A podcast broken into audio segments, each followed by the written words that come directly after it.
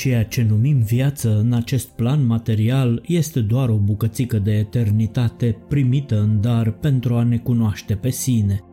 Picătura divină din noi a venit aici să experimenteze restrângându-și dimensiunile. A creat corpul ca să se poată deplasa în spațiu și mintea ca să caute sens. Locul în care am venit este o lume a timpului. Pentru că ne luptăm cu iluzia separării, percepem timpul ca pe ceva ce trece, deși el nu există în afara eternității, așa cum nici minutul nu există în afara orei. Timp avem puțin la dispoziție în acest plan, de aceea stau și mă întreb, oare de ce preferă omul să trăiască învăluit de frică și copleșit de grijile cu privire la viitor? N-ar fi oare el mai fericit dacă și-ar trăi viața la maxim, îmbrățișând fiecare zi ca și cum ar fi ultima? Chiar așa, într-o dimineață am îndrăznit să-l întreb pe maestrul meu ce ar face el în ultima zi petrecută pe acest pământ.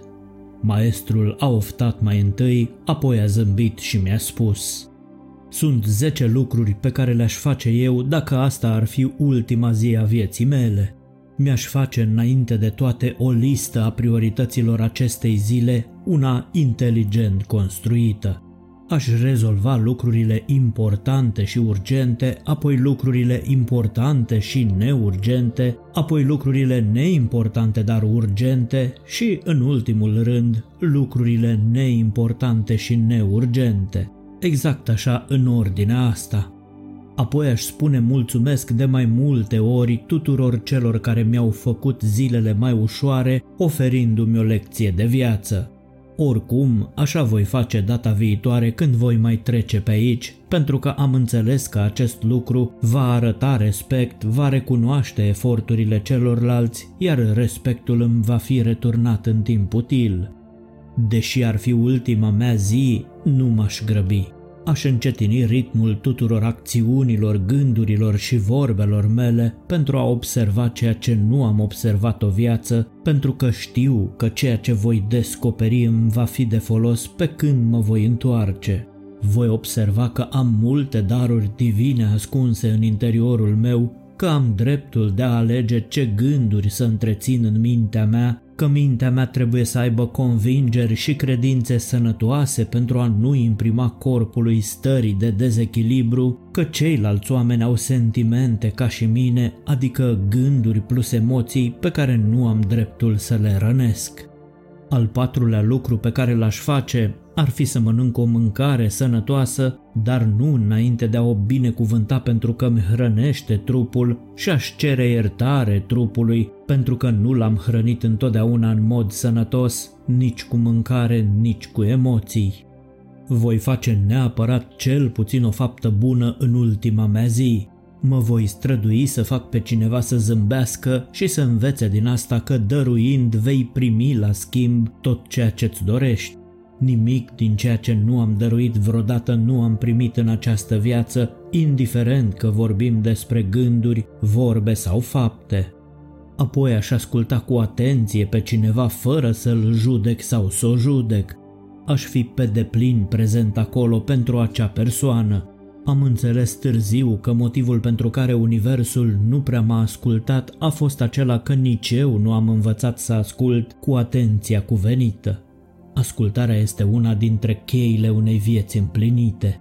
Pentru că tot este ultima mea zi, aș consemna la punctul al șaptelea că n-ar fi rău să mă gândesc un pic și care a fost scopul Aș sta cu mine însumi pe vârful unui munte, mi-aș deschide mintea și inima și aș lăsa să-mi treacă prin față niște întrebări, încercând să accept răspunsurile de care am fugit toată viața. În ultima zi le-aș spune te iubesc tuturor oamenilor cărora nu le-am spus-o niciodată, deși i-am iubit din tot sufletul. Voi învinge teama de exprimare a copilului meu interior și voi reuși să spun te iubesc voi transmite toată dragostea mea tuturor ființelor din acest univers. Deși știu că voi uita pe când mă voi întoarce, simt că mi-aș face de pe acum o listă cu probleme de rezolvat pentru viața viitoare. Aș consemna acolo, printre multe altele pe care nu le-am făcut în această viață, că va fi necesar să învăț să spun nu, lăsând la o parte teama copilului meu interior de a fi respins și judecat. Și la punctul 10, spre sfârșitul zilei, aș privi în sus și aș spune cu toată simțirea mea, mă iert, mulțumesc. Vroiam să mai spun că apoi aș pleca. Ar fi însă al 11-lea lucru de făcut.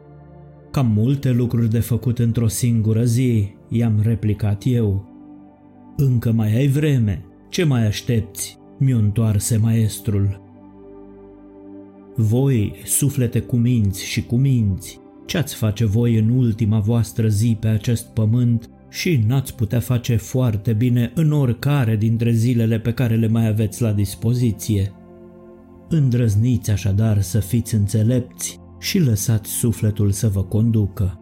Doar el știe drumul, el este maestrul. Pe curând și fiți binecuvântați cu multă energie pozitivă. Dacă dorești să te numeri și tu printre cei care sprijină din toată inima lor activitatea canalului Sursa de Motivație Zilnică, găsești mai jos în descrierea acestui episod 5 modalități prin care o poți face. Îți mulțumim!